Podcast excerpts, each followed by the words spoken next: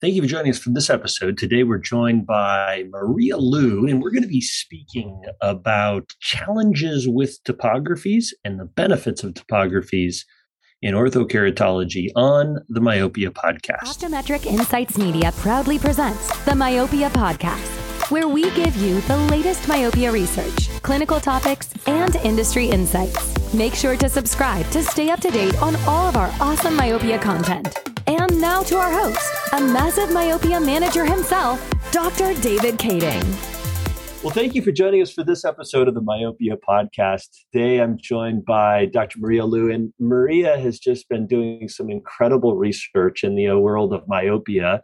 Um, Maria runs the myopia clinic at uh, at Berkeley and has just done some incredible research that we're excited to share with you in our pre discussion, Maria and I already, uh, I think we're probably coming up with more questions than we're answering in this podcast because there's so much great stuff to talk about. Maria, thank you for joining us for this episode of the Myopia podcast. David, thanks for having me here. Yeah, absolutely. Yeah. So Maria's uh, background is uh, is very rich with her degree in ophthalmology, then her degree in optometry here in the states, and then her uh, her master's and her PhD. And uh, you know, the learning never stops, does it, Maria? Absolutely. Uh, actually, I learn from our students every day. So yes, such a cool thing. Mm-hmm. So Maria, you you've had some opportunity to really evaluated a lot of aspects. You have this incredible international uh, understanding of myopia, maybe better than a lot of people. You've been involved with the uh, the IMI papers and bringing around some understanding around international myopia uh, things. Um, you and I have been talking a little bit about topography, and you've recently been doing some research with regards to orthokeratology and topography and corneal shape and so forth. I was hoping you could share with us a little bit about the research that you're doing and how we might be able to incorporate that into our practice.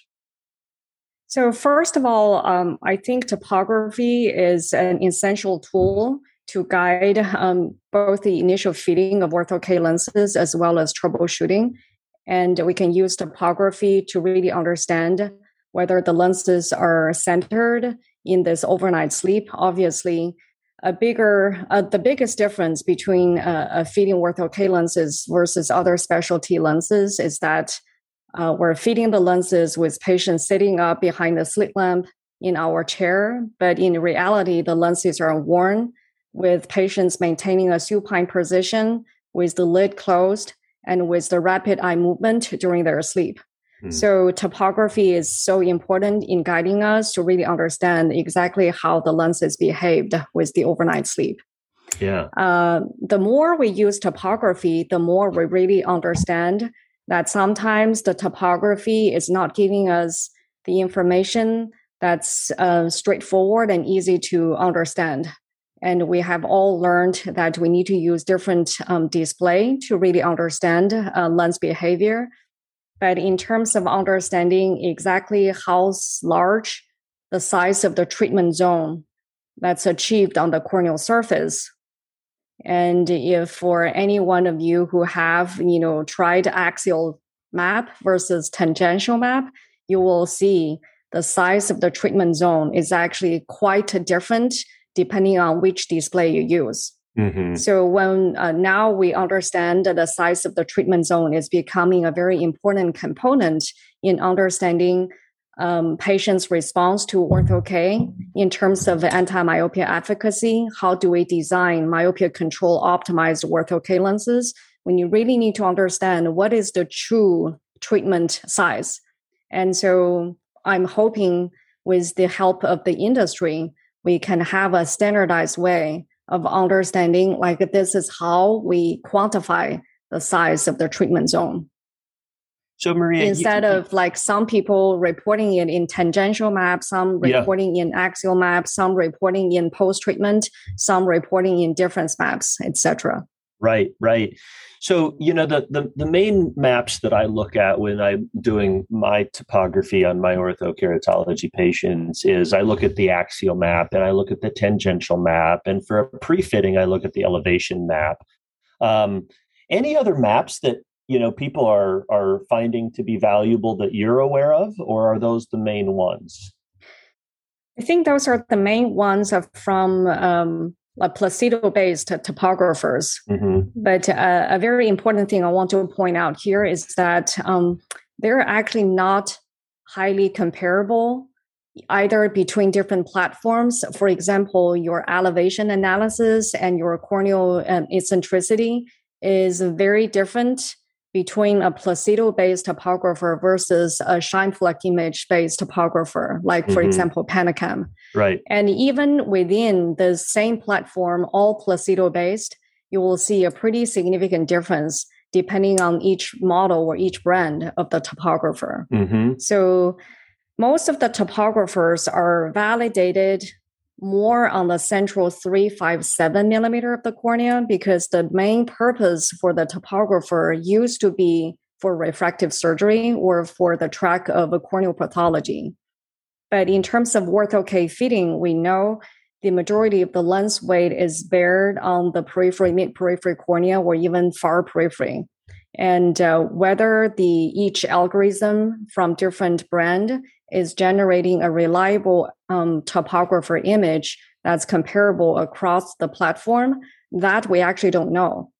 I try to search for any kind of validation studies outside of the central seven millimeter chord, and there is none. and that's where all the information that we want to know is. So you alluded to this uh, this beneficial of the orthokeratology effect for slowing myopia and that is this uh, treatment zone. I think many people know what you mean by that, but can you mm-hmm. kind of describe what what that is, and uh, then let's dig in a little bit into this different maps issue.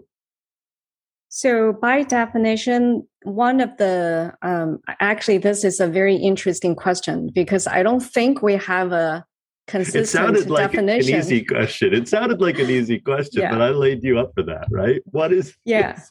so um, we assume the size of the treatment zone is the area where we see the central corneal flattening yeah. But uh, how you define the border of the uh, flattening, like from which point the cornea started flattening, is very different depending on whether you're looking at a tangential map versus an axial map. Mm-hmm. And so um, that's only one component in understanding an optimized, like a myopia control design. Yeah. And another important component is actually the profile in the paracentral steepening area. Mm. So, in this, what we call the anti myopia dosage or the hot ring that's induced by the reverse curve or the return zone of the ortho-K lenses. Yeah not only the location of that paracentral steepening ring is important, the width of it is also important because the wider the paracentral steepening area, the more area the plus focus is imposed to the retina. And also, the wider that area is, the larger the impact on positive spherical aberration and on coma as well. Mm-hmm. Both of mm-hmm. them are have been established as a pretty reliable anti-myopia um, factor. Right. So we had a myopia podcast with Randy Kojima where he mm-hmm. talks mm-hmm. about spherical aberration, coma being important things. And this is one way, short of having an aberrometer, that you can measure it or see the correlation is large red ring, likely high amounts of spherical mm-hmm. aberration, coma, likely better effects of myopia management. Exactly. So you can see the size of the central corneal flattening and the profile of the paracentral steepening. They're coupled together. Mm-hmm. You can't have like you know the change on one without um, impacting on the other. Yeah. So when we're talking about a specific design or a specific type of corneal shape that may actually have better anti-myopia efficacy, do we know whether it's solely due to the influence on the size of the treatment area or it's actually more related to its impact on the paracentral steepening area? Yeah. So potentially, until we know this data for sure, should it be that we uh, um, shoot for and target a big red ring and uh, you know a smaller treatment zone. Is that kind of what we should be thinking about for now, in your perspective? That I truly don't know. I tried to nail you down on an answer, right? So let me ask you a different question: Is um, if if you were in clinical practice, which you are with the myopia uh, clinic, what uh, zone, uh, what what what map are are you looking at to kind of have an indication for you? Are you looking at the difference display tangential, axial? Are you looking at the post-treatment map? You know, we don't we don't know which one it is, but where where is your thinking or where where do you you look when you're in in seeing patients? To be honest, um, if I start my patients early, meaning if I'm able to fit them with ortho-K lenses at the beginning stage of this uh, disease development, and they in general tend um, have better outcomes.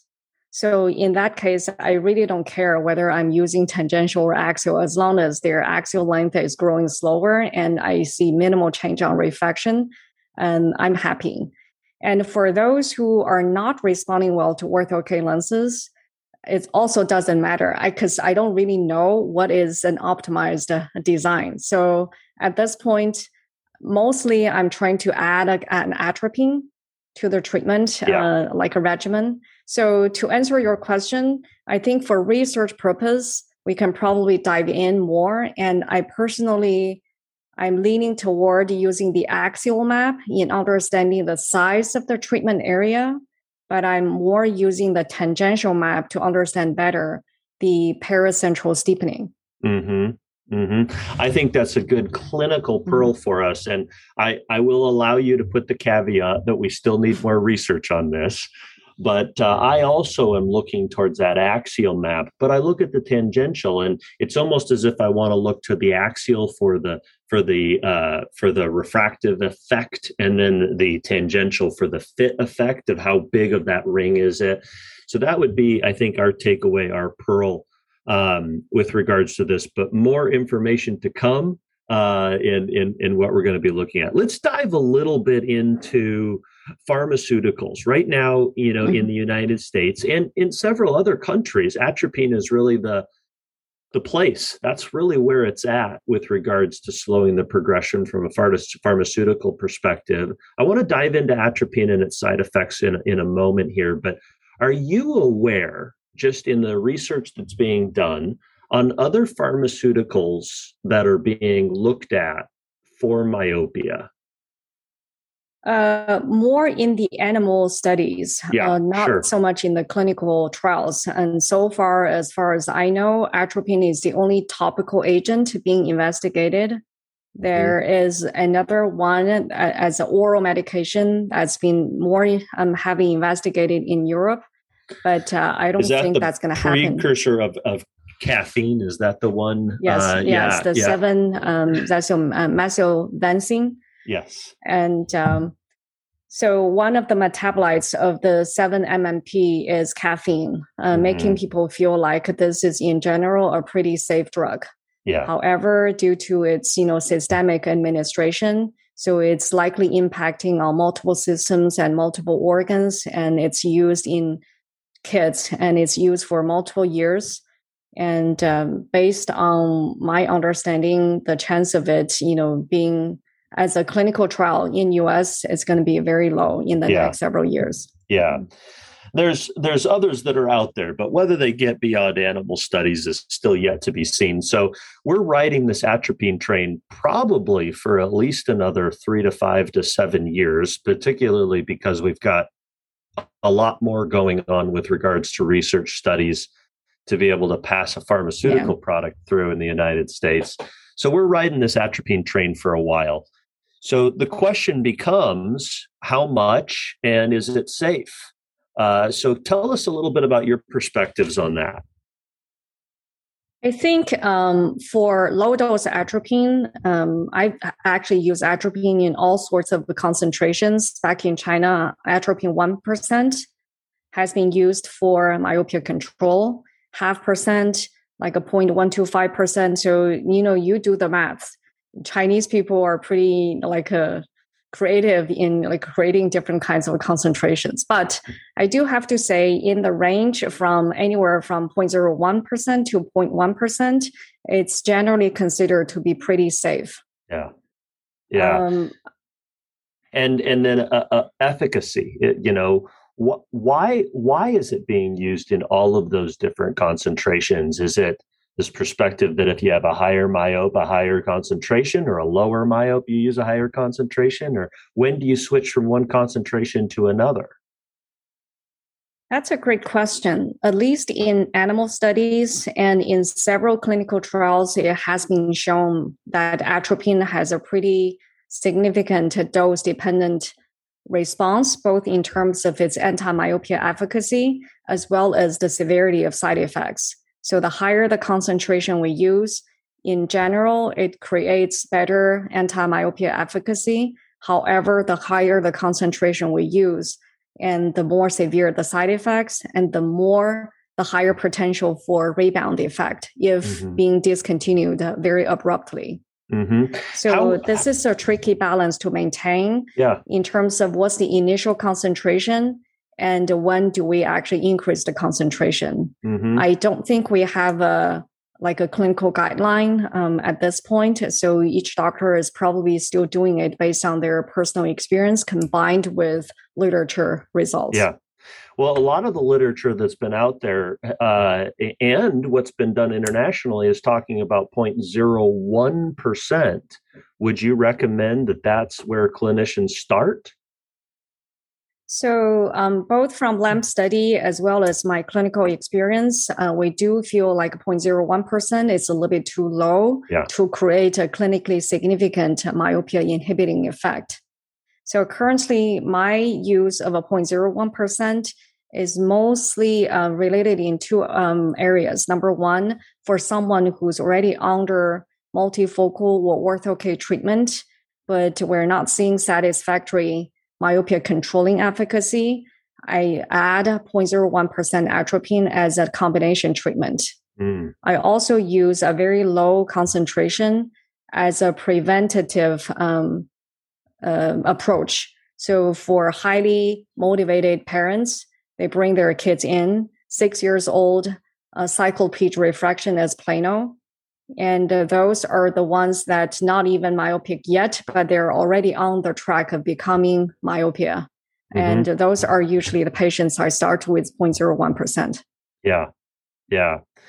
Um, that that I, I, think that there's some rationale and some understanding of why you do that, particularly around the preventative. And some people just aren't comfortable considering that 0.05 percent is so much stronger than 0.01 percent. Well, when you think about it, compared to the one percent atropine, it's considerably less, uh, even at 0.05.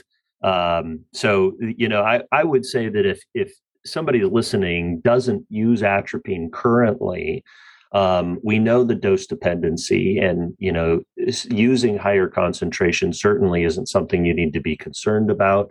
Monitor your patients for side effects, see how it goes. Um, we generally start almost everybody on 0.05% in our practice. I think the LAMP study really helped us see the 0.01 versus 0.05 uh, versus 0.02 and the benefit of that. I I, really uh, want to be uh, cognizant of our time here, but I wanted to talk one last topic, and that is how uh, a, a phased approach that many people are going about is well, now there's multifocal soft contact lenses available. I'm just going to do that for everybody. And if we do, should we expect the same results from everybody with those lenses? And I think your work and some things you've researched shows us that maybe we shouldn't see the same we won't see the same effects for everybody. Can you talk to us a little bit about that? Yeah, so one consistency we see across all of the anti myopia clinical trials is a significant individual variability responding yeah. to the um, treatments. And that individual variability is present even within the same trial, but also across different trials. So there are two components to this individual variability. uh, responding to anti-myopia treatment. Number one is the same treatment actually providing the same anti-myopia dosage to each patient. Mm-hmm. For example, when we're talking about Ortho-K, the same design created totally different corneal topographical changes. So even though we are using the same design, but they're not creating the same anti-myopia dosage.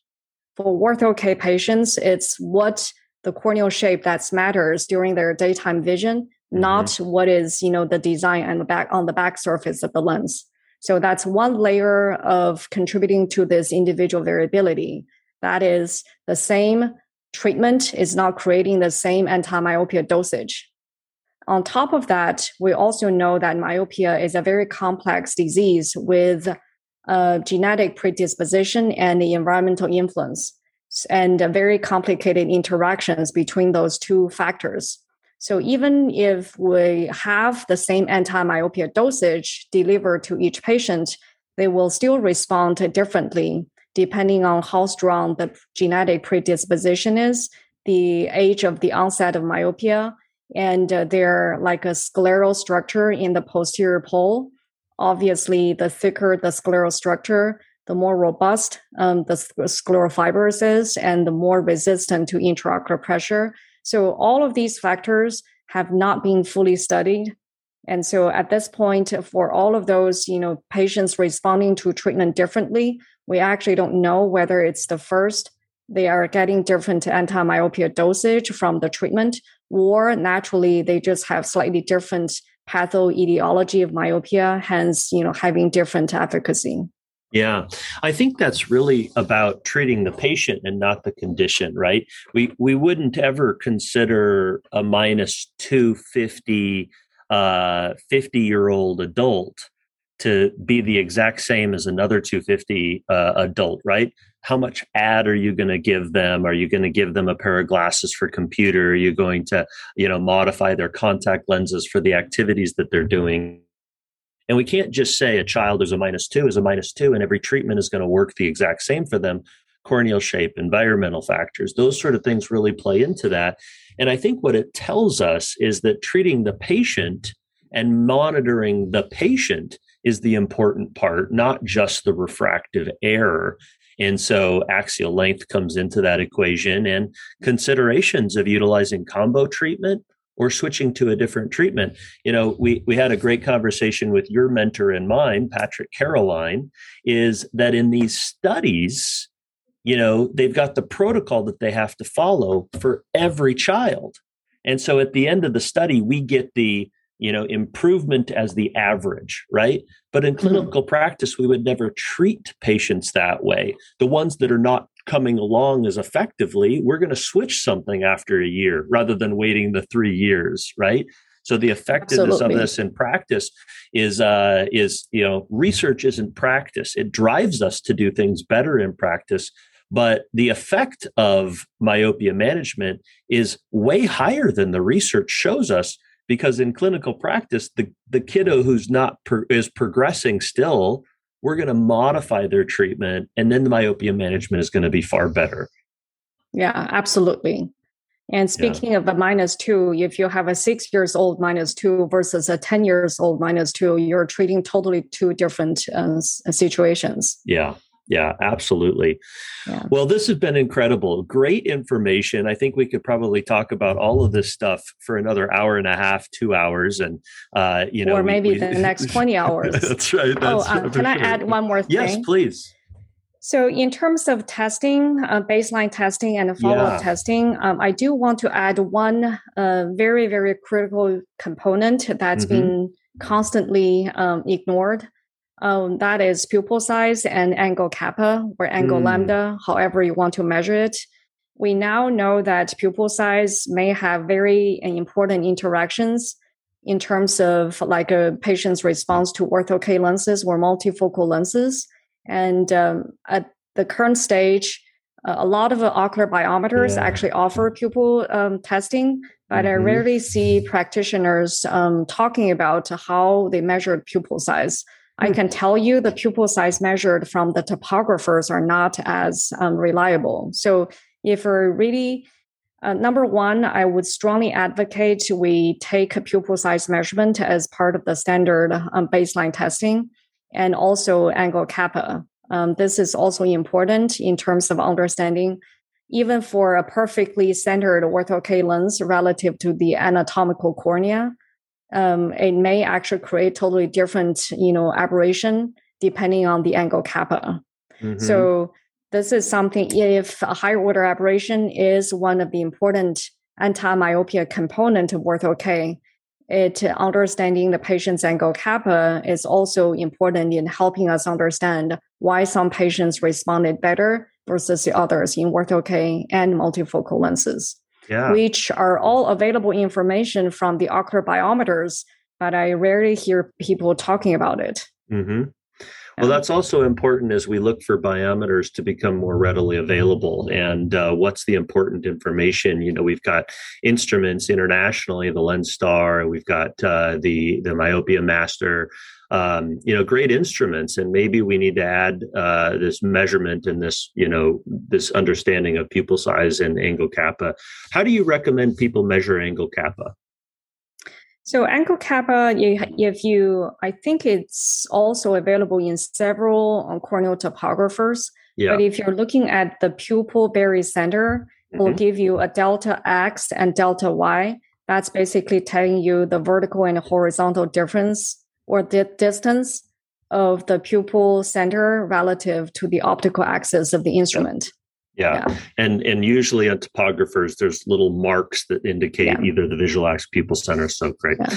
Well, thank you for joining us. This has been an incredible uh, conversation. We really appreciate your insights.